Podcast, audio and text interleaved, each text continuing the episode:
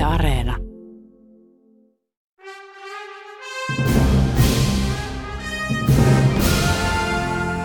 Maailmaan mahtuu paljon hienoja kirjoja ja upeita elokuvia. Mutta monestako hienosta kirjasta on onnistuttu tekemään upea elokuva? Kirja vs. Leffa. Toimittajana Jarmo Laitaneva.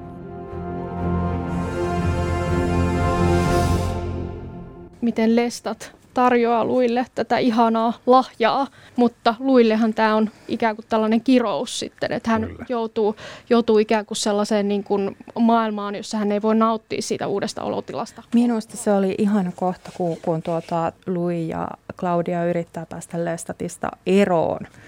Ja he sitten tuota, tiputtavat Lestatin ruumiin jokeen ja siinä käykin niin, että alligaattori ei syö Lestatia, vaan Lestat syö alligaattoreita. Rice on uudistanut niin paljon tätä tai niin kuin jalostanut tätä ja kehittänyt vampyyrihahmoa just, just niin kuin, uh, uuteen suuntaan. Että se on oikeastaan vaikuttanut siihen, että miten me vampyyrejä nykyään katsotaan. Tämä niin sukupuoli-identiteetti on ollut siinä kiinni ja samoin kuin seksuaalisuus esimerkiksi Drakulassa niin kuin viktoriaanisina tulkintoina ja koodauksina – tämä on niin kuin mun mielestä tavallaan uusi kerros. Siinä on joku, niin kuin, se veri toimii vähän niin kuin jonkinlaisena psykedeelinä.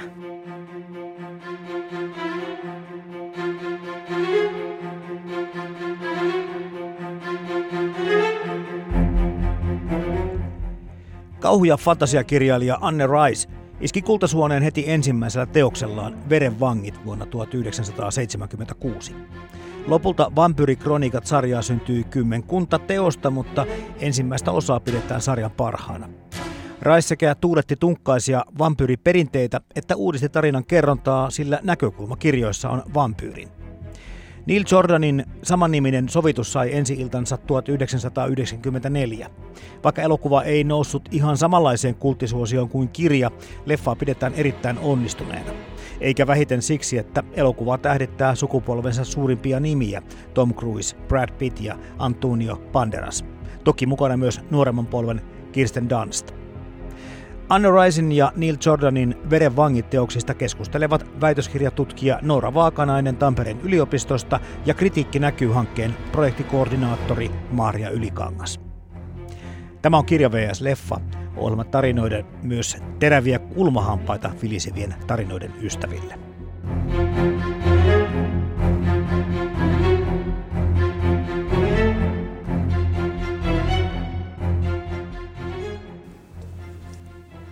Anne Ricein Interview with the Vampire ilmestyi vuonna 1976.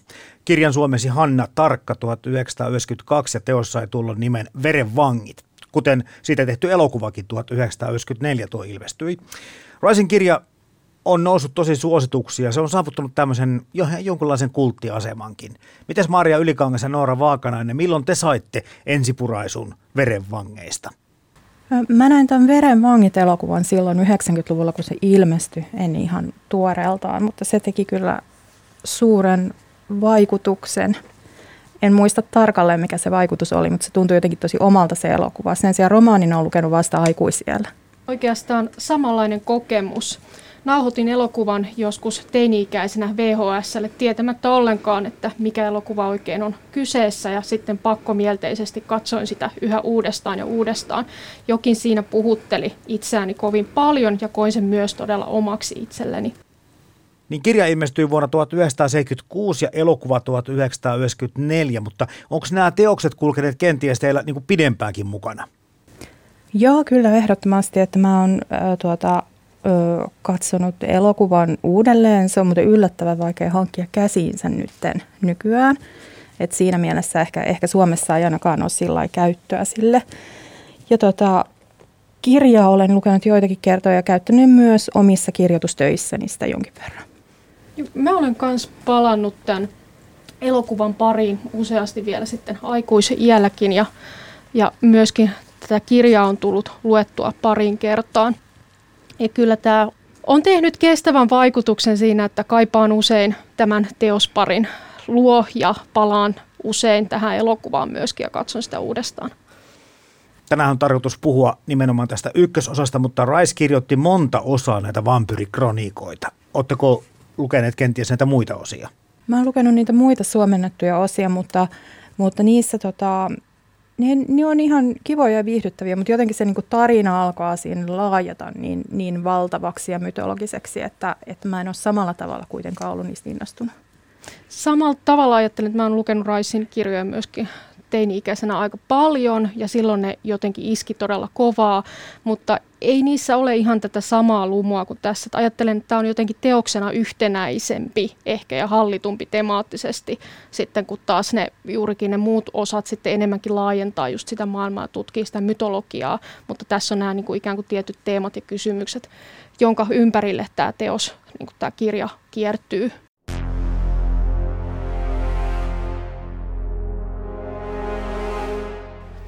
Niin, kun puhutaan siitä, että kirja on saavuttanut tällaisen aseman ja elokuvakin on kuuluisa ja niitä tekijöitä. Se tuossa jo Noora vähän niin kuin heititkin nuo teemat, mitkä on aika moninaisia tässä, tässä kirjassa, mutta millä kaikilla niin kuin mittarilla tämä sitten operoi, että tästä on niin iso hitti tullut ja niin kuuluisa ja merkittävä kirja? Ajattelen, että tässä tämä näkökulma tässä teosparissa on hirveän kiinnostava. Tapahtumia ja maailmaa kuvataan vampyyrin näkökulmasta, mikä oli myöskin silloin 70-luvulla aika uusi juttu vielä. Ei ehkä kannata sanoa, että ensimmäinen teos, joka olisi näin tehnyt, mutta ainakin ensimmäisiä. Ja varsinkin tällainen niin kuin hittiteos, jossa kuvattiin maailmaa vampyyrin näkökulmasta. Ja myöskin mitä se näkyy Anne Raisilla esimerkiksi siinä kirjoitustyylissä, on tosi paljon kuvailua, mutta myöskin sitten elokuvassa sellaisena niin kuin esteettisten ratkaisujen korostamisena ja tosi niin kuin mietittynä ja harkittuna estetiikkana. Nämä on hirveän kauniita ja vetoavia teoksia molemmat. Joo, mun mielestä tässä on, tässä on niin kuin kaiken lisäksi niin hirveän, hirveän hyvin tässä, tässä teosparissa – molemmissa pystytty yhdistämään erilaisia teemoja, teemoja keskenään. Et siinä on esimerkiksi ne, niiden päähenkilöiden välinen dynamiikka on todella kiinnostava ja se liittyy eettisiin kysymyksiin.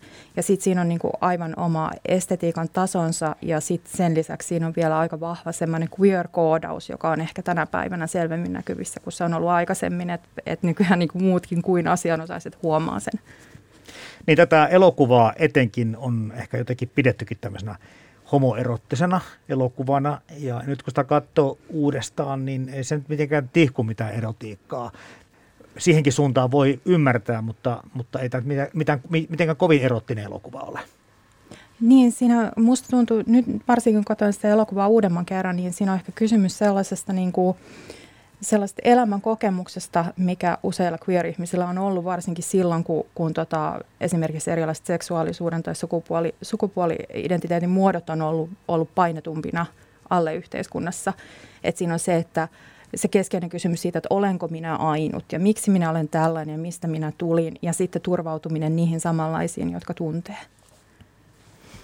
Niin, tätä kysymystähän tässä kirjassakin käydään aika paljon. Et, eli Louis vampyyrihahmo, joka on tämän Lestatin siis aikaansaannos, niin, niin hän pohtii läpi kirjan tätä omaa syntymistään ja, ja koko vampyyri yhdyskunnan syntymistä, että mistä tullaan ja minne mennään, mitä ollaan, ollaanko pahoja ihmisiä ja muita. Tämä jotenkin yhdistyy sitten siihen, niin kuin sanoit Maaria tuossa, siihen isompaan pohdintaan, mutta myöskin tähän seksuaalisuuteen ja kaikkeen. Ja Raisin teoksissa hyvin kiinnostavalla tavalla tuntuu, että sellaisilla seksuaalisuus- ja sukupuolirajoilla ei ole niin merkitystä. Henkilöhahmot on usein ihastuu toisiin hahmoihin tai on pakkomielteisiä toisista hahmoista ilman, että siinä on niin kuin tällä sukupuolella tai tällaisella niin kuin hirveästi merkitystä siihen viehtymykseen. Ja se on jollakin tavalla hirveän puhuttelevaa ja niin kuin vetoavaa myöskin se puoli.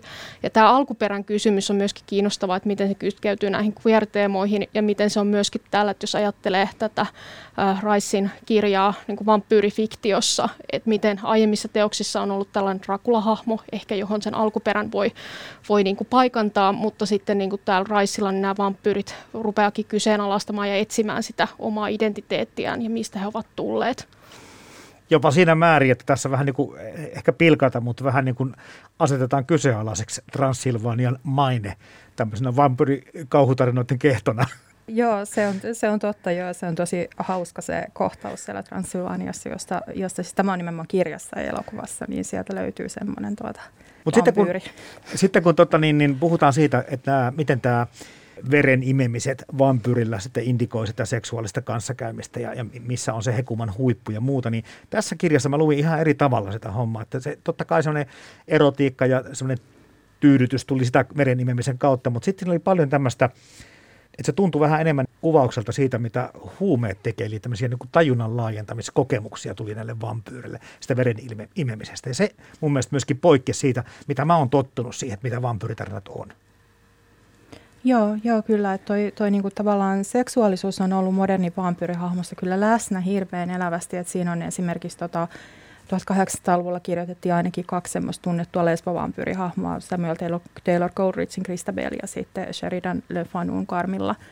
Ja tämä niin sukupuoli-identiteetti on ollut siinä kiinni ja samoin kuin seksuaalisuus esimerkiksi Drakulassa niin kuin viktoriaanisina tulkintoina ja koodauksina. Mutta sitten niin tämä on niin kuin mun mielestä tavallaan uusi kerros. Siinä on joku, niin kuin, että se veri toimii vähän niin kuin jonkinlaisena psykedeelinä Joo, ja kuvataan myöskin se vampirismin vaikutusta aisteihin, nimenomaan, että se laajentaa jotenkin kokemusta maailmasta tai syventää sitä tai terävöittää aisteja ja ehkä estetiikan tajua. Ja tässä myös ajattelen, että kauhu perinteisesti pelaa aika hyvin metaforilla, että kauhu toimii tai kauhussa metaforat on yleensä aika aika toimivia keinoja ja tietyllä tavalla yleensä silloin, kun se käyttö on erityisen kerroksellista eikä sellaista yksulotteista, niin syntyy jotakin kiehtovaa. Ja ajattelen, että myöskin tämä riippuvuuden metafora on niin kuin Raisin tuotannossa aina eri tavoin läsnä. Löytyy toki muitakin niin kuin metaforia, mutta tämä on myös yksi, mitä hän on käyttänyt ja sitten myöskin mitä on jälkeenpäin niin kuin vampirismissa kyllä, tai kun on vampyyrejä käsitelty vaikkapa elokuvissa tai kirjallisuudessa, niin tätä riippuvuutta. Sitten myöskin käsitelty, että tulee mieleen Abel Ferreran The Addiction-teos, jossa myös kuvataan vampyrismia ja tällaista niin kuin riippuvaisuutta tai huumeita yhdessä. Anne Rais on tuonut lisää tähän vampyyrikulttuuriin tämmöisiä asioita. Hän on myöskin poistanut sieltä jotain semmoisia, mistä me tunnistamme olevinaan tämmöisiä kuvauksia tai muuta, mitä vampyyreihin liittyy, mutta minkä verran Anne Rais on uudistanut tätä koko tätä vampyyrigenreä tai kauhugenreä? Ainakin tuota maineensa mukaisesti aika paljon, mutta sitten niin kuin, eh, siellä on myös hirveän paljon elementtejä, jotka on olemassa jo siinä genressä. Mutta onhan tuossa niin kuin, tavallaan ne vampyyrit on vahvasti modernisoitu ja ne ei ole sillä tavalla petomaisia. Niin kyllä niin kuin ajattelee olevansa eri lajia ihmisten kanssa. Että tässä on niin kuin hirveän huomattavaa se, että vampyyrillä on kyllä historia ihmisenä, mutta, mutta ei enää niin kuin lajillista olemusta ihmisenä. Ja tämän kirjan, kirjan muoto on tosi hieno, että se on englanniksi Interview with a Vampire, eli siis haastattelu vampyyristä tai vampyyrin kanssa.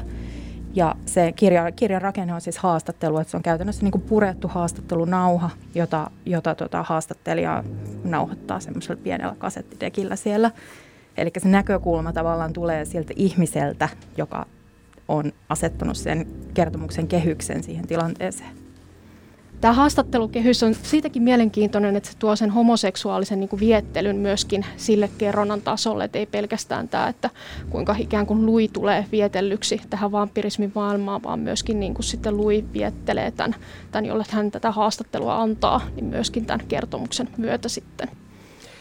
Kuten sanoitkin tuossa jo Maaria, että nämä ei ole semmoisia perinteisiä petoja enää, ja, ja tämä on sillä tavalla erikoinen lukukokemus myöskin se, että, että mä en aina ajatellut niitä vampyyreitä niin kuin vampyyreinä, vaan niitä rupesi tosiaankin miettimään ihan yksilöinä omine henkilökohtaisine asioineen ja ongelminen. Ja se meni jotenkin paljon syvemmälle. Osa oikein verrata tätä teosta mihinkään tämmöiseen muuhun kauhun kirjallisuuden perusteokseen. Unrisein tuotannossa toistuu ajatus tällaisesta kuin dark giftistä, mikä se sitten suomennettuna onkaan, mutta että vampyyrit ikään kuin lahjoittaa toiselleen tällaisen pimeyden lahjan. Sitten, ja jokaisella vampyyrillä se sitten on vähän ehkä erilainen, millä tavalla se ilmenee, ainakin miten tämä elokuva sitten laajentaa tätä niin kuin mytologiaa. Mutta sitten, että niin kuin luin erityisominaisuus, jonka näkökulmasta tämä maailmaa tarkastellaan, on se, että hän jossakin määrin säilyttää tämän kuolevaisen sielunsa ja hänellä on tämä ristiriita, tämän, että hän niin kuin tuntee ikään kuin ihminen, mutta sitten toisaalta hän on myöskin niin kuin vampyyri ja tarvitsee sitä verta, verta selvitäkseen. Ja veri on myös se, mikä toisi hänelle potentiaalisesti jonkinnäköisen rauhan. Tämä ristiriita on toki hirveän mielenkiintoinen ja tuo niin kuin lisää jännitettä tähän kertomukseen. Toi korostuu tavallaan siinä, että koska se kertomus on kuitenkin niin kuin luin näkökulmasta kerrottu se koko, koko tarina siinä, niin sitten tuntuu myös, että, että koska hän kokee sen Lestatin jollain tavalla sellaisena olentona, jollaiseksi hän ei halua tulla, niin se saattaa olla niin kuin osa sitä dynamiikkaa, joka työntää häntä poispäin siitä niin kuin oman olemuksensa täydestä hyväksymisestä. Sitä kauhua luodaan monta kertaa sillä tavalla, miten se lukija tai se mahdollinen uhri sen tilanteen kokee sillä teoksessa. Ja tässä sitten, no ehkä se ei ole kauhua, vaan enemmän tästä draamaa, missä vampyyrit pohtii tuossa alussa puhuttiinko siitä, että mistä he tulevat ja keitä he ovat. Ja eihän se missään vaiheessa oikein niin selviä tämä tilanne, mutta tämä johtaa siihen, että lukijakin, lukijanakin mä rupesin pohtimaan, että oikeasti, että niin, että vampyyritarinoissa yleensä vampyyreitä vaan on ja sillä siisti, eikä sitä tarvitse kyseenalaistaa, mutta tässä kun he pohtivat niin paljon, tai lähinnä Louis pohtii sitä omaa omaa historiaansa ja vampyyrien historiaa, niin se on jotenkin erikoista lukijalle syötetään niin kuin tällä tavalla lapaan tämmöisiä asioita, mitä ei joudu muuten pohtimaan. Joo, ja, ja siis aina siinä luin henkilöhahmossa myös tiettyjä koomisia piirteitä, että nehän on tota, vampyyrit, jotka on pitkäikäisiä, niin ne on usein myös törkeän rikkaita. Totta. Ja sitten ö, ollakseen entinen orjanomistaja, niin hän kyllä kovasti pohtii ihmishengen arvoa. Se on hauskaa. Semmoista elämän kunnioittamista paljon mm. mukana kanssa, joka on niin kuin vähän ristiriidassa jälleen kerran vampyrismin kanssa.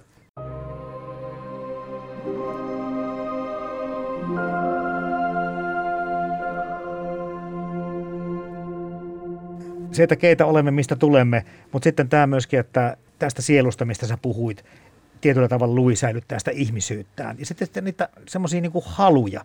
Siinä oli se yksi hahmo, mikä ei tuossa elokuvassa taida toi Babette esiintyä laisinkaan, muistaakseni ei. Yeah. Kirjassa ihan niin kuin merkittävä kohtaus, missä, missä tämä kaksikko Lestat ja Louis tänne Babette kellarin sitten hetkessä piiloutuu. Ja millä tavalla se Louis suhtautuu siihen Babetteen. Teki mieli lukea rakkautena tai ainakin vahvana kiintymyssuhteena, joka taas oli semmoinen outo asia niin kuin lukijalle, että hetkinen, että miten tämä vampyyri näkee tämän muunakin kuin lihakasana ja veripankkina. Joo, ja nämä suhteiden kuvaukset tässä teosparissahan on tosi kiinnostavia ja juurikin tämä dynamiikka näiden henkilöhahmojen välillä ja myöskin se tietynlainen pervous, mikä läpäisee tämän kuvion ja se dynamiikka, mikä, tai dynaamisuus, että millä tavalla nämä on niin kuin jatkuvasti liikkeessä se, että minkälaiset nämä niin kuin henkilöhahmojen väliset suhteet on. Et yleensä kauhussa, varsinkin niin kuin nykyisessä eh, amerikkalaisessa kauhussa, niin hirveän helposti perheet esitetään aika niin kuin, aika yksipuolisesti ja varsin niin kuin konservatiivisessa valossa. Tässä mä ajattelen, että taas niin perhe, perhettä käsitellään jotenkin sillä tavalla hirveän mielenkiintoisesti tai missään nimessä niin kuin onnellinen, onnellinen perhe tai onnelliset niin kuin rakastavaiset tässä, vaan että niin kuin se suhde on paljon, paljon niin kompleksisempi ja mielenkiintoisempi ja myöskin se, että miten niin kuin tässä kuvataan tällaista niin kuin kiintymyksen kohdistumista uusiin henkilöhahmoihin välillä, että niin kuin, äh, tässä, että minkälaiset nämä suhteet on, niin on kyllä tosi kiinnostavaa. Joo, kyllä. Ja on normaali on perheen, niin me ei ole vielä keskusteltu tästä Claudiasta, eli ei tota, Luin ja Lestatin lapsesta ollenkaan. Joka on sitten kanssa hyvin mielenkiintoista, koska kun mietitään sitä Claudian syntyhistoriaa, vaikka häntä ensin Louis purasee, mutta Lestat tekee hänestä vampyyri, joka oikeastaan vertautuu siihen, että ihmisen parisuhde, jossa, jossa lapsi tehdään ikään kuin pitämään parisuhde koossa tai pitämään toinen puolisko paikoillaan parisuhteessa. Mua niin ihmetyttää, että, se, että Rais on onnistunut kirjoittaa tämmöisiä kohtauksia, jotka on niin kenen tahansa elämässä tai tuttavapiiristä tempastoja. Joo, kyllä. Ja vielä se, että miten, miten tota, Rais onnistuu kääntämään sen myös sinne lapsen näkökulmaan. Eli kun Claudia on tarpeeksi kauan ollut vampyyri, joka on vangittu pikkulapsen ruumiiseen, niin hän ymmärtää, että ei hänestä koskaan tule naista. Kyllä. Että hän ei koskaan saa sitä naisen ruumista ja se johtaa hänen kohdallaan kriisiin. Joo, ja tällainen kuvio, niin se yleensä ehkä tulee käsitellyksi justiinsa niiden aikuisten näkökulmasta, että mitä se lapsi ikään kuin merkitsee näille niin kuin aikuisille hahmoille, mutta tässä se lapsi saa kasvaa aikuiseksi ikään kuin tai ei saa kasvaa, mikä sitten hajottaa tämän perheen lopullisesti ehkä ne kokemukset kasvattaa sitä sielua tai jotakin muuta, mutta se fyysinen kasvu jää. Sekin taas on niin kuin lukijan, jotenkin tuntuu, että sydäntä kivistää lukea sen Claudian kohtalosta. Ja, ja tämä on niin kuin hienoa taiteilua siinä, että onko tämä kauhukirja vai onko tämä suurta draamaa, koska tässä nämä ihmissuhteet on upealla tavalla jotenkin onnistuttu limittämään tähän tarinaan. Ja, ja tässä niin kuin selvästi niin kuin sydän läpättää niiden ihmiskohtaloiden, ei siis sen kauhun vuoksi välttämättä, vaan niin kuin mä oon kirjoittanutkin tänne, että tämä voisi olla tämmöinen normaali ihmissuuden draama, jos tässä ei olisi vampyyriä ollenkaan. Hyvin niin. koskettava sellainen. Niin vai voisiko, jos miettii näitä, että minkälaisiksi nämä suhteet nimenomaan muuttuu, että sehän ei säily sellaisena esimerkiksi niin kuin Luin ja Claudian suhde, että, niin kuin, että Claudia olisi vaan ikään kuin äh, Lestatin ja Luin tytär, vaan se suhde alkaa muuttua ikään kuin kahden rakastavaisen suhteeksi jo melkein sitten sen kirjan edetessä. No nyt on tässä jo puhuttu pitkään kirjasta, Anna kirjasta ja elokuva Neil Jordanin ohjaamana ilmestyi 1994. Muutama sana tästä ollaan tietenkin jo puhuttu.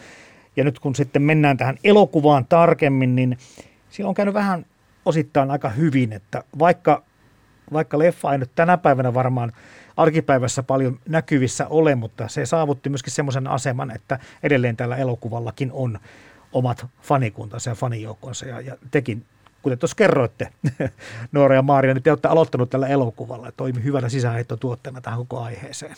Joo, joo, kyllä.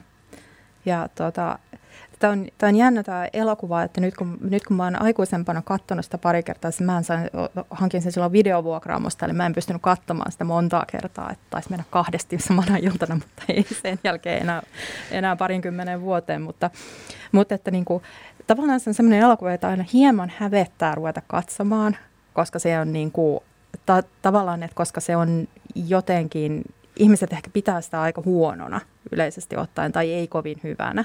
Ja sitten kun itse pitää sitä niin hyvänä, niin siihen tulee joku semmoinen guilty pleasure-fiilis.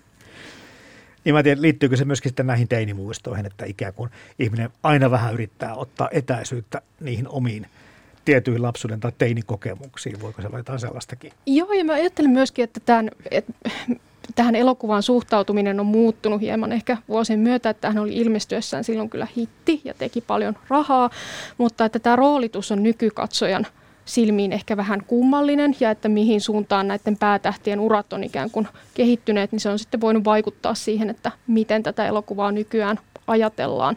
Ja itsellekin tämä on kyllä semmoinen, että tykkään tästä tosi paljon ja sitten tuntuu välillä hankalalta sitä jakaa, jos, jos ihmisillä on aivan toisenlaisia mielipiteitä tästä elokuvasta. No mainitaan nämä näyttelijät sitten tässä, eli Lestatin, vampyyri Lestatin roolissa Tom Cruise ja Luina Brad Pitt ja sitten vielä kolmas komistus siellä Armandina Antonio Panderas ja lapsiroolin aivan huikea hyvän tekee sitten Claudiana Kristen Dunst. Ja onpa siinä Christian Slaterkin, joka on aika kuuluisa tekijä myöskin, mutta onhan täältä semmoinen unelmaporukka, että ei ihan ehkä halvalla tällaista jengiä sama elokuvan tänä päivänä saataisi. Joo, joo, toi on aivan totta. Ja se, se tota, roolitushan oli aikanaankin kiistanalainen, että, että niin Anne Rice ei itse pitänyt ollenkaan Tom Cruisin valinnasta tähän ro- rooliin, eikä myöskään tämän kirjan fanit. Eli Tom Cruise lähti jotenkin semmoisena niin reikanilaisena Amerikan kultapojuna, joka ei todellakaan sovi näyttelemään pahista, eikä varsinkaan tämmöistä niin kuin vähän queer-koodattua pahista. Mutta ihan hyvinhän se lopulta meni, että Anne Rice taisi pyytää myös anteeksi sitten Tom Cruisilta jälkikäteen. Mä en muista enää, ketä siihen Anne Rice kaavaili. Sillä oli jotakin suosikkia siinä siihen oli, rooliin. Siinä oli ainakin Alain Delon, joka on ranskalainen, tämä varmaan uuden aloelokuvissa ollut näyttelijä. Joo, mä muistan vielä jonkun toisenkin. Mä en vaan enää saa. pitkä kaveri. Joo. Näyttelijätyöstä on tullut näitä kritiikeissä, kun on lukenut, niin vähän huomauttamista, mutta ei, ei tuon meikäläistä vaivannut yhtään. Jotenkin ehkä näki, että, että vaikka Cruise oli jo ikään kuin jo tähti taivaalla jonkinlainen jo tekijä, mutta muiden näiden aika alkuvaiheessa uraa ja jotenkin se näyttelemisestä ehkä niin kuin näkyykin se vielä, että tässä vasta niin kuin ollaan tulossa. Suuria tähtiä tulee myöhemmin, mutta mutta sitä on varmaan kaikki kyllä kriitikot samaa mieltä, että, että toi Kristen Dunst tekee tässä ihan käsittämättömän hienon roolin tässä pikkutytön pikkuvampyriroolissa. Joo, kyllä se, se, on, se on ihan, ihan mieletön se rooli ja jotenkin niin kuin nykyään sitä katsellessa niin tuntuu jotenkin kivalta, että Dunst oli silloin lapsitähti, mutta hän on sitten niin kuin jatkanut Kyllä. tosi, tosi niin kuin hyvällä meiningillä sitä näyttelijäuraa, ettei ole käynyt kalpaten. Neil Jordan, ohjaaja, on kertonut, että hän ei halunnut kästetä tähän Claudian rooliin kokematonta näyttelijää, koska äh, hän ajatteli, että kokematon näyttelijä ei selviyty tällaisesta roolista tai että se voisi olla liian jotenkin emotionaalisesti tai eettisesti niin kuin rankka kokemus. Ja sen takia hän sitten päätyi tähän Kirsten Dunstin, jolla oli jo siis näyttelijäkokemusta, mutta Dunstin urahan lähti tästä ihan sitten rakettimaiseen nousuun, että hän sai niin kuin paljon rooleja rooleja niin kuin tämän roolityön kirvoittamana sitten. Hän tekee kyllä mielettömän roolisuorituksen. Ajatellaan, että hän näyttelee lapsena aikuista ja ei voi mitenkään olla kokemusta siitä, mitä on olla aikuinen, joka kokee tällaisen ikään kuin menetyksen ja pystyy sen niin hyvin katsojalle ikään kuin välittämään sen emotionaalisen tunteen ja sen niin kuin tuskan, mikä siitä oivalluksesta tulee. Siinä hetkenä, kun hän leikkaa hiuksensa, tämä ää, tota, Claudia ja tajuaa, että ne kasvaa takaisin, niin hän ei tule koskaan aikuiseksi kasvamaan, niin se on jotenkin aivan niin, kuin niin riipaiseva kohtaus. Mm. Oliko se 11-vuotias tässä? Sinne päin. Sinne päin, Joo, kyllä. kyllä. Muutenkin tuo elokuva, kun miettii, että miltä se näyttää, niin omakin kokemus oli sellainen, että se on vähän semmoinen suttunen jo silloin ilmestyessään. Ja mietin, että onkohan pahasti ajanut aika ohi. Mutta sitten mä huomasin, että tässä se suttuisuus jollakin tavalla toimi sen elokuvan eduksi. Eli se valaistus onkin onnistuttu tekemään niin kestävällä tavalla, että se lavastus, puvustus, miten paljon siihen on panostettu, niin edelleen tämä elokuva mun silmiin näyttää yllättävän hyvältä ja uskottavalta. Joo, joo, mä oon tuosta ihan samaa mieltä, että se jotenkin yllättää aina. Mutta mä luulen, että tuossa elokuvassa on semmoista sopivaa camp-henkisyyttä, mikä tulee mun erityisesti esille siinä Lestatin roolissa. Että niin kuin Tom Cruise on tosi, se on vähän niin kuin joku paha Liberace niiden, niiden tota, pian, olojensa ja sitten niiden tota, hienojen pitsihihojen ja tämän käkättelyn kanssa. Rakastan lopussa sitä kohtausta, kun Lestot tarttuu siihen auton rattiin ja sitten hän vetää ne pitsihihansa sieltä tota, hihasta esiin. Se on aivan, aivan upea, tuo Liberace-vertaus sopii kyllä hyvin tähän. Ja ajattelen, että äh, Cruise jotenkin hienosti tuo tähän rooliin sellaista maanista energiaa tähän Lestottiin, mitä niin kuin ehkä joku toinen näyttelijä ei olisi pystynyt sitten tuomaan, mikä sopii tosi hyvin tälle keikarimaiselle dekadentille hahmolle. Joo, kyllä. Ja, ja niin kuin musta tuntuu, että ehkä niin kuin pahiten tässä elokuvassa oli vanhentunut Antonio Banderaksen perukki, että se, se näyttää aika huonolta. Mutta sekin tietyllä tavalla sopii siihen camp-henkisyyteen. Kyllä. Hmm. No Elliot Goldendalin musiikki toimii tässä kanssa, koko äänimaisema mun mielestä on hienosti luotu, että senkään suhteen ei kyllä, en, en löydä valittamista kyllä ollenkaan. Joo, ja se on, se on myös iloinen yllätys siellä lopussa, kun sieltä löytyy sitten Guns N' Rosesin versio Sympathy for the Devilistä. siis täydellinen biisivalinta siihen Kyllä. hetkeen. Tässä leffassa säilyy myöskin tuo jännite ja, ja siinä on paljon draamaa. Sikäli kun mietin, että totta kai se poikkeaa jonkin verran tästä kirjasta, mutta, mutta jotenkin sitä kauhua mun mielestä säännöstellään. Tuossa kirjassa se ehkä oli jotenkin enemmän – Rais on luonut se oman maailmansa ehkä ei välttämättä miettien sitä, että paljonko kauhua on, mutta tässä elokuvassa mulle tulee sellainen koko ajan, että Neil Jordan on miettinyt, että nyt ei enempää säikytellä katsojaa, vaan jotenkin luodaan enemmän dramaattisia elementtejä siihen. Että se tuntuu enemmän jotenkin tarkoitukselliselta. Mielestäni se näkyy myöskin siitä, että on tosi taidokas sovitus monella tapaa. Et itse ajattelen, että ne muokkaukset, mitä tähän elokuvaan on tehty, niin on ollut pääosin onnistuneita.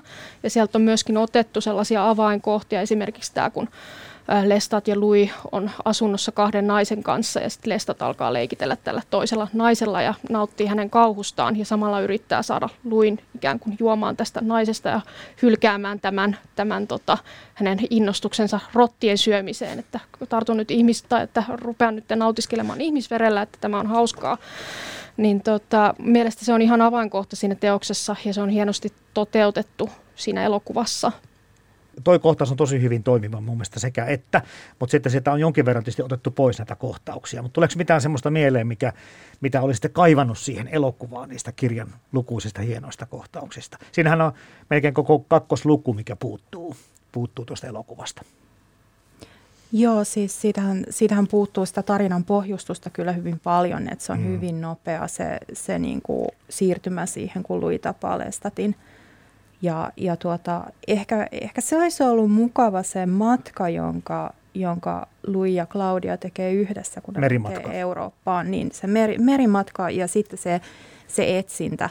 Mutta en tiedä, olisiko siitä sitten tullut semmoista pikakelausta, jossa etsitään vampyyreitä useasta Euroopan kohteesta, niin se olisi ja musta se on ihan miten sitäkin on toisaalta laajennettu, että Claudiahan piirtää tässä elokuvassa. Hän on kehittynyt tällaiseksi taidokkaaksi hiili, hiilipiirustusten tekijäksi ja se matka summataan sillä, että näytetään näitä Claudian piirustuksia sitten, jotka siitä lehtiöltä väistyvät toisten tieltä ja sillä ikään kuin kerrotaan tämä matkan tarina. Mielestäni se on ihan niin kuin toimiva keino, mutta että niin kuin jos tästä ilmeisesti on nyt tulossa sarja pian tai kuinka pian sitten tuleekin, niin voisi ajatella, että tämä matka on mahdollinen laajentamisen paikka tässä sitten. Mutta itse niin kuin sanoin, niin ajattelen pääosin, että tämä on niin kuin onnistunut sovitus tämä elokuva.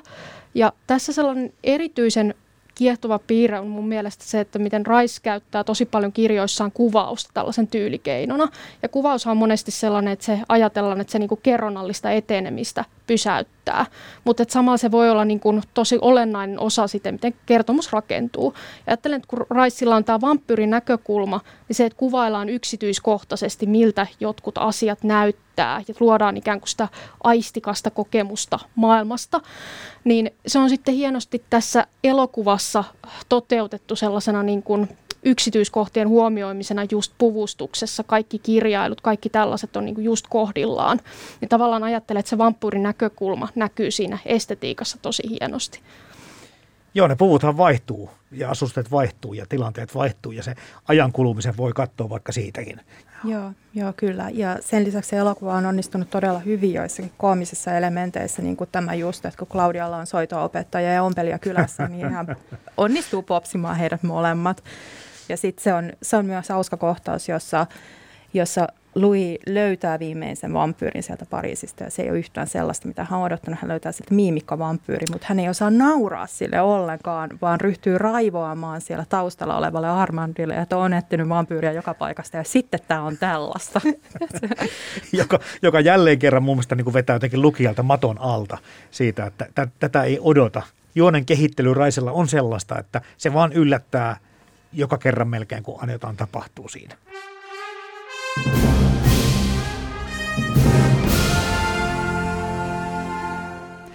Anne Risin ja Neil Jordanin Veren vangit teoksista keskustelevat väitöskirjatutkija Noora Vaakanainen Tampereen yliopistosta ja Kritiikki näkyy hankkeen projektikoordinaattori Maria Ylikangas.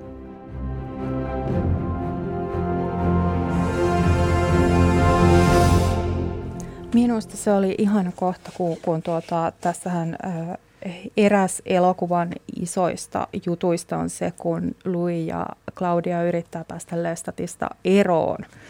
Ja he sitten tuota, tiputtavat Lestatin ruumiin jokeen ja siinä käykin niin, että alligaattori ei syö Lestatia, vaan Lestat syö alligaattoreita, kunnes pystyy nousemaan sieltä ylös. Ja hän on sitten ilmestynyt New Orleansin asunnon oleskelutilaan ja pimputtelee pianoa ja se puhe ja se pianon soiton rytmi osuu siinä kohtaa aivan loistavasti yhteen. Se on ihana kohtaus.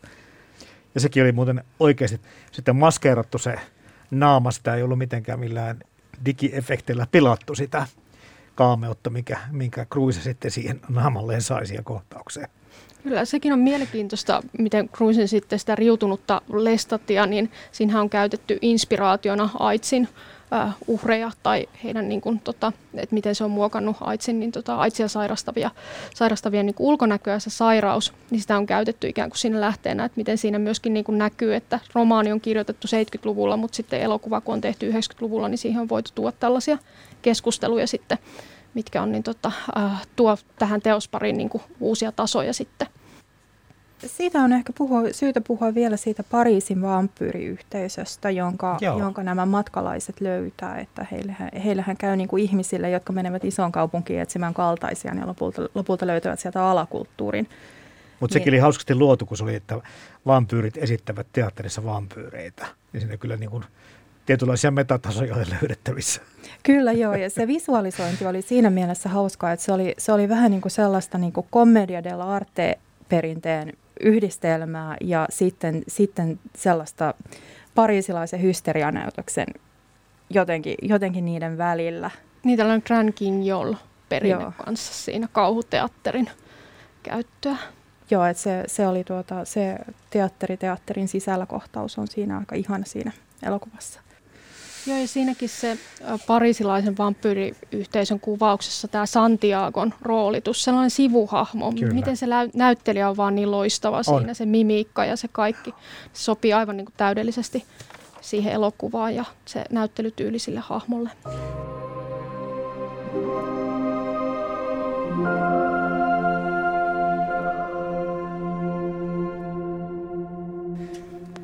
Luisin hahmo tuntuu jollakin tavalla kiehtovan näitä muita vampyyrejä, etenkin Lestat on hänen tai kokee vetoa Luisiin, mutta myöskin sitten Armand, niin mikä teidän mielestä on Luisissa sitten se, mikä vetää näitä toisia vampyyrejä puolensa? Toi, toi on tavallaan kiinnostava paradoksi, koska, koska niin musta lukijana se Luis on tavallaan niin vähiten kiinnostava hahmo, mutta johtuisikohan se sitten siitä, että, että koska se Luisin perspektiivi on semmoinen niin osittain inhimillinen, että siinä on semmoinen niin ihmisoletus päällä. Ja sitten kun tässä, tässä niin kuin muussa romaanissa käy ilmi, että vampyyrejä viehättää se, miltä ihmiset näyttää ja tuoksuu, että vampyyrit näkee ihmiset jotenkin todella ihastuttavina – mutta sitten siinä Luisissa on, se on vampyyri, mutta siinä on semmoisia piirteitä, joita, joita niin kuin ihmisillä henkisesti on. Että ehkä se on, se on niin kuin, en tiedä, ehkä se on jo vaihtelua tai jotain sellaista. Mutta joo, hän on pystynyt säilyttämään osan niin kuin ihmisyydestään, koska hänellähän on niitä haluja ja tunteita eri tavalla kuin näillä muilla vampyyreillä. Niin. niin. Ja elokuvassa Armandin hahmohan puhuu siitä, että miten tämä vampyyriyhteisö siellä Pariisissa, että se on niin rappioitunut, rappioitunut ja jäänyt ajastaan Kyllä. ikään kuin jälkeen, mutta sitten Lui edustaa ikään kuin tätä aikaansa tai ristiriitaa. Ja mietin, että onko se, että Lui on tällainen osittain säilyttänyt tämän kuolevaisen sielunsa, niin tekee mahdolliseksi sen, että hän kykenee ikään kuin adaptoitumaan aina uuteen aikaan ja ymmärtää niitä ympärillä olevia ihmisiä. Ja tämän takia nämä vampyyrit ikään kuin sitten tarvitsee luita tai ovat häneen myöskin viehtyneitä. Oikeastaan aika helpolla tavalla Armand hyväksyy sen, että Lui tuhoaa sen parisilaisen vampyyriyhteiskunnan. Hän ei paljon jää ikävöimään sitä päinvastoin. Sitten lähdetään niin kuin reissun päälle. Ja sekin muuten puuttuu sitten elokuvasta, se heidän loppureissunsa.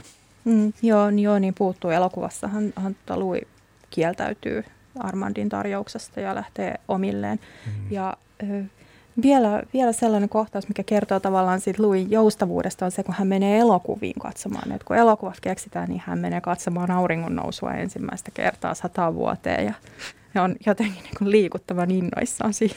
Niin, hän nauttii siitä valosta valkokankaalla, kun taas Lestotin hahmo, joka näkee yhtäkkiä tämä hauska, missä helikopteri tulee ikään kuin puskista ja sieltä lentää tämä valokeila Lestotin kasvoin, niin Lestot on aivan paniikissa ja säikähtää sitä valoa eikä kestä sitä. Luitaa sitten tyynenä seuraa ja toteaa, että Lestot on niin kuin ikään kuin pudonnut kärryiltä, kärryiltä ajan suhteen. Joo, Lui on uuden ajan vampyyrien esi-isä. Noista eroista vielä, jos puhutaan, niin mitäs tota mieltä olitte, ei varmaan paljon vaikuta tähän elokuvaan, sen kokemukseen, koska tässä kirjassa Lui menettää alussa siis veljensä, ja sitten se on elokuvan ympätty, että häneltä on kuollutkin vaimo ja lapsi. Ja taas sitten kun Lestat muuttaa tähän Luin tyhjäksi käyvään huvilaan tai tähän Plantarsin päärakennukseen, niin taitaa muuttaa isänsä kanssa siinä kirjassa ja isä puuttuu elokuvasta. Mutta en mä tiedä, onko näillä suurta niin kuin merkitystä minkään dramaturgian kannalta elokuvan katsojalle. Ajattelen ehkä, että tässä elokuvassa se ikään kuin suoraan asian aloitus jotenkin korostaa tätä Luin ja Lestatin suhdetta siinä, että Lestat ikään kuin viehtyy luista jollakin muullakin tavalla kuin pelkästään siinä, että on, on päämääränä saada ikään kuin tämä luin plantaasi tai jonkunnäköinen elinkeino sitten, sitten rahoitus, rahaa, rahoitus mm. niin aivan, äh, mutta niin, tota, niin ajattelen, että se elokuva ehkä jotenkin korostaa tätä vetovoimaa sitten enemmän. Kirjassa on enemmän tilaa kertoa vähän niitä taustoja, niin jotenkin toi luin viha ja inho – korostuu siinä kirjassa mun mielestä selkeästi enemmän. Et elokuvassa, jos, jos näkisin pelkästään tuon elokuvan, niin jäisin ehkä välillä miettimään, että mistä tämä niinku pohjaa tämä hänen inhonsa tai tämmöinen epäluulonsa ja vastustuksensa lestatia kohtaan kaikissa tilanteissa. Mutta kirjassahan se tulee tosi hyvin perustelluksi. Joo, joo se on totta. Kirja vs. Leffa. Toimittajana Jarmo Laitaneva kun miettii näitä ajatuksia, mitä tämä kirja ja elokuva herättää, me puhuttiinkin tuossa ihan jo ihan alussa siitä, että kuinka vampyyreilläkin on niin sielu. ilmeisesti ainakin osittain he kuvittelevat sellaisen omistavansa ja sitten se heitetään myöskin lukijalle vähän pohdittavaksi. Ja mulle niin kuin jollakin tavalla heräsi se kysymys siitä, että, että kun Lestat kysyy silloin, kun Louis on sen menetyksensä kokenut, että haluatko sitten nyt sitten kuitenkin ikuisen elämän. Mikä ikuinen elämä, että, että eikö tämä nyt liity paratiisiin enemmän kuin tämmöiseen maanpäällisiin helvettiin ja siinä ikuisesti jotenkin tämmöisessä kiirastuneessa elämiseen. Mutta mitä te näistä tästä terminologiasta olette mieltä, että vaivasko se teitä, kun mä, mä olin vähän ihmeissäni tästä ikuisesta elämästä? Tai ei, ei oikeastaan. Mä jotenkin otin sen sellaisena niin kuin itsestäänselvästi vampyyrifiktion kuuluvana juttuna. Että kyllähän siinä on se, niin kuin, että, että niin kuin vampyyrit on tavallaan hyvin pitkäikäisiä ja on vain joitakin asioita, jotka uhkaa, uhkaa heidän maanpäällistä elämäänsä. Et kai se on, niin kuin mä ymmärsin sen myös aika maallisena, että mä en, mä en, niin kuin, mä en näe minkäänlaista semmoista esimerkiksi kristillistä maailmankuvaa tuossa Raisin teoksen taustalla, mm. että se on enemmänkin hyvin luonnontieteellinen se maailmankuva. Siihen vaan mahtuu vampyyrejä ja hyvin pitkäikäisiä myyttisiä olentoja. Mäkään en tähän ehkä ikuiseen elämään niin kiinnittänyt huomiota, mutta enemmänkin siihen, miten lestat tarjoaa Luille tätä ihanaa lahjaa. Hän ajattelee antavansa Luille lahjan, mutta Luillehan tämä on ikään kuin tällainen kirous sitten, että hän joutuu, joutuu ikään kuin sellaiseen niin kuin maailmaan, jossa hän ei voi nauttia siitä uudesta olotilasta ollenkaan. Että tavallaan lestat ajattelee tarjoavansa tällaisia, tällaista niin kuin rajatonta nautintoa ja sitten se onkin Luille jotain aivan muuta ja siitä syntyy myöskin niin kuin iso jännite näiden hahmojen välille.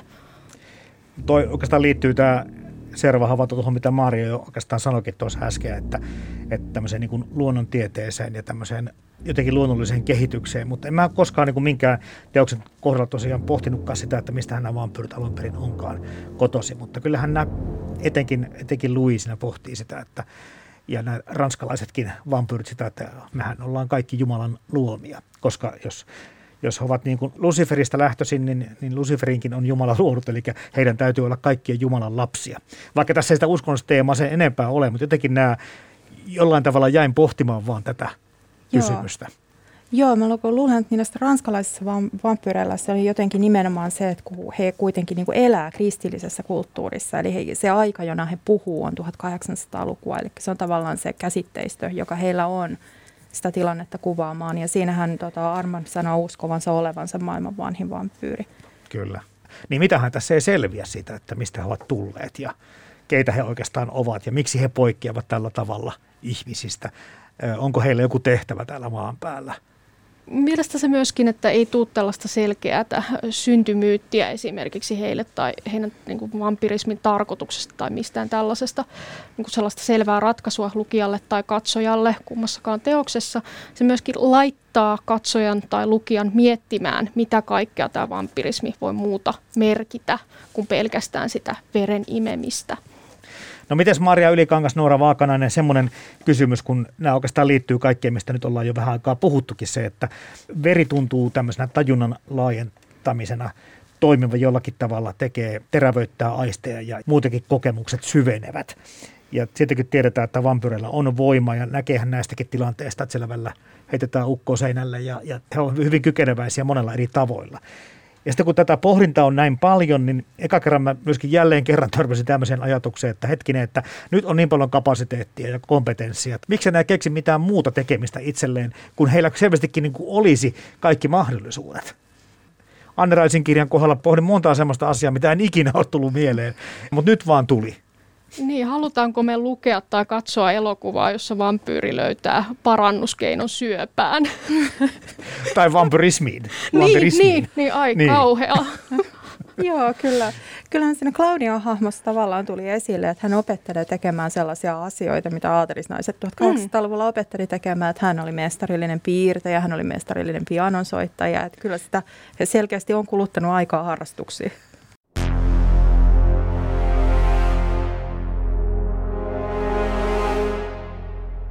Kun miettii sitä, että monissa kauhutarinoissa sitten niitä uhreja on paljon. Mä jäin miettimään, että paljonko tässäkin. Kyllähän toi Lesta taitaa joka yö jonkun tappaa, että tai osa hän käyttää veripankkina, että sitä käydään niin kuin vähän vaan ilman verta ja palataan uudestaan siihen samalle veriastialle.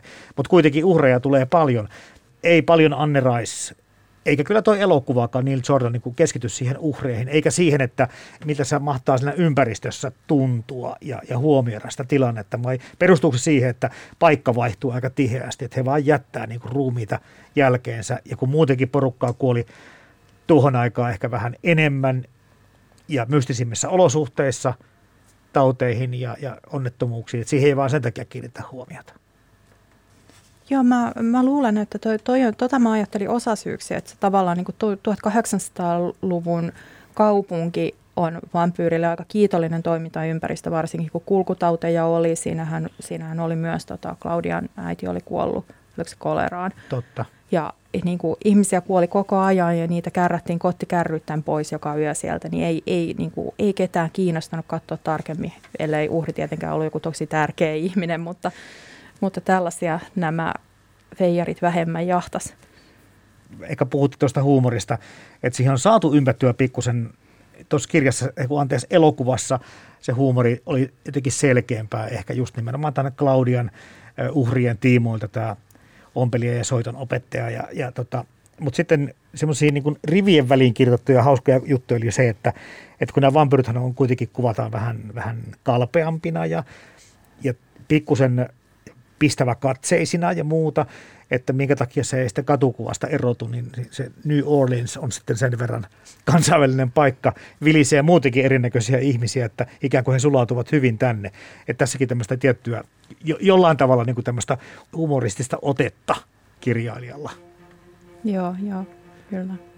Ja asia, mikä, mikä jäi mua niin mietityttämään tuossa kanssa lukiessa, löytyykö teiltä hei hyvää tuota vastausta sille, mitä se Annerais mahtaa tarkoittaa just sillä, että näistä itäisistä Transilvaanien ja muista legendoista vähän hupailen keskustellaan ja puhutaan, että ne on ne pelkkiä petoja nämä tämmöiset eurooppalaiset vampyyrit. Sen sijaan sitten tämmöinen kehittyneempi vampyrismin muoto tulee jostakin muualta. Mitähän tämä tämmöinen niin kuin merkkaa? Ajattelen myöskin sitä, että hirviöt niin kuin tuossa aiemmin jo sanoin, että kauhussa metaforat on tosi toimivia ja yleensä tällaiset hirviöt, oli ne sitten zombeja tai vampyyrejä tai ihmissusia, niin toimii metaforina, mutta totta kai niitä pitää sitten aikakauden tarpeisiin muokata ikään kuin uusiksi. Ja näen, että tässä on niin kuin Anne Riceilla ehkä vähän sellainen itsetietoinenkin ote siihen, että hän lähtee uudistaa tätä vampyyrin hahmoa. Hmm. Joo, näin mäkin, näin mäkin luulen, että siitä on kysymys, että tuossahan niin kuin selkeästi, selkeästi se, että tuollain ehkä vähän karnevalistisesti osoitetaan, että niin kuin tämmöiset ajattelevat ja puhuvat vampyyrit eivät ole kotoisin Transilvaniasta, niin se pohjustaa sitten näitä myöhempiä kirjoja, joissa tulee ilmi, mistä vampyyrit on kotoisin. Tässä sarjassahan on käsitelty myöskin tätä Twilight-saagaa, niin jollakin tavalla tästä tyylistä, mitä Anne Rice on kirjoittanut niille vampyyreille, niin tunnistaa mun mielestä niin kuin näitä hahmoja, että ehkä on otettu pikkusen sit sieltä, ei välttämättä suoraan mallia, mutta ikään kuin se vampyyrien kehitys on johtanut siihen pisteeseen, että Twilightissakin ne on niin kuin jotenkin perusteltavissa ja uskottavia hahmoja. Ehkä näen sen enemmänkin yle, tai yleisempänä sen Raisin vaikutuksen jotenkin tähän lajiin ja vampyyrihahmoihin, että en ehkä niinkään niin suoria yhteyksiä Twilightin ja äh, tämän tota verenvankien välillä muuten kuin totta kai se, että Rice on uudistanut niin paljon tätä tai niin kuin jalostanut tätä ja kehittänyt vampyyrihahmoa just, just niin kuin, uh, uuteen suuntaan. Että se on oikeastaan vaikuttanut siihen, että miten me vampyyrejä nykyään katsotaan niin paljon, että se varmasti jossakin määrin näkyy myös Twilightista, mutta ei ehkä hirveän selvästi kuitenkaan, että voisi sanoa, että tässä nyt on ihan suora viittaus vaikkapa verenvankeihin.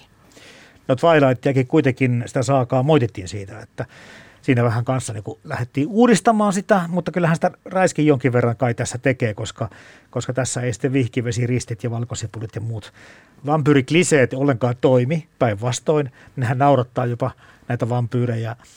Ja tota, tämä kirkkokohtaus, missä Louis käy sitten kirkossa pyörähtämässä ja toteaa, että no täältä ei ainakaan Jumalaa kannata etsiä, että, että tota, yliaistella jotenkin kokee senkin. Että tässä on kuitenkin jotain sellaista, onko nämä Raisin keksintöä vai onko näilläkin pitempää historiaa?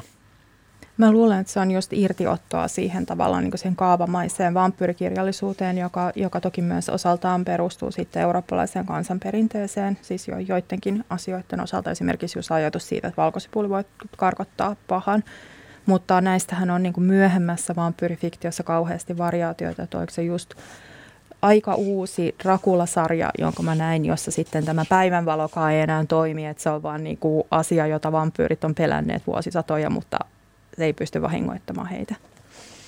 Ja miten se Twilightikin laittoi niin, että se päivänsä sai ne vampyyrit kimaltelemaan. Ne ei, sitten, ne ei tuhoutuneet siinä. Joo.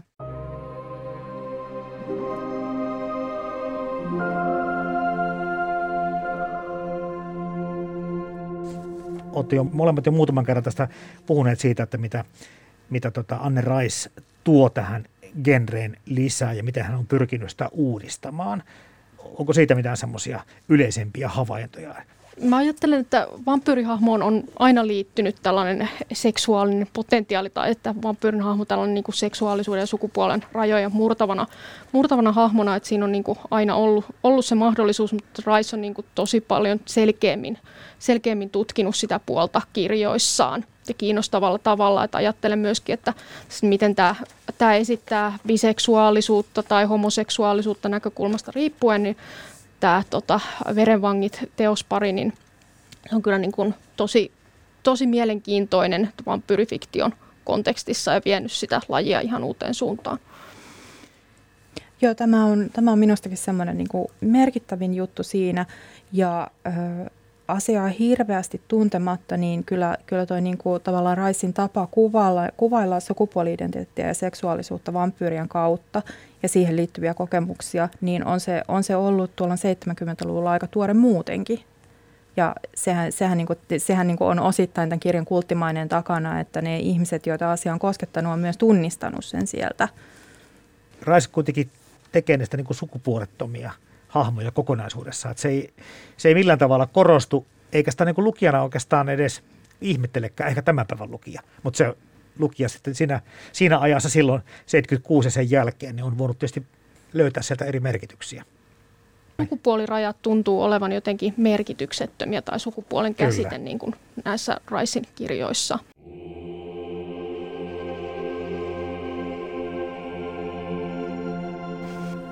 Nyt kun tota, tätä olette lukenut nuorena, tai oikeastaan ensin katsonut ja sitten lukeneet nuorena ja nyt sitten miettii tänä päivänä jälleen, että miten tämä asia toimii. No okei, sehän on mukana tässä teille jonkin verran kulkenut ja kaikki tuntuu taas jonkin verran arvostavan näitä teoksia, mutta miten tänä päivänä toimii? Miten tämän päivän lukija, jossa tulee ihan niin kuin puhtaalta pöydältä, nappaa Anne Raisin kirjan tai sitten katsoo niin Jordanin elokuvan, niin miten luulette heidän reagoivan? Kyllä luulen, että nämä on molemmat ilahduttavia kokemuksia, paitsi heille, jotka ehkä inhoavat joistakin syystä vampyyrifiktiota, sellaisia on kuulemma olemassa. Mutta, mutta siis koska toi, toi romaani on, on kaikkinen hyvin laadittu, että, että se ei tavallaan niin kuin raskauta sitä ollenkaan, että jotkut tietyt teemat on tullut muuallakin aika paljon läpi ja, ja enemmän niin kuin valtavirtaistuneet. Ja elokuva taas onnistuu myös niin kuin sekä valtavirtaistamaan tämän romaanin että tuomaan ne koodatut teemat siellä, siellä esille. Ja mä luulen, että mä itse nyt näillä katsomiskerroilla löysin erityisesti sen elokuvan semmoisen niin camp-viehätyksen. Että se, on, se on osittain itsetietoinen, mutta se ei ole ironinen, että se on kuitenkin niin kuin vakavasti tehty ja seisoo silleen omi, omien teemojensa takana.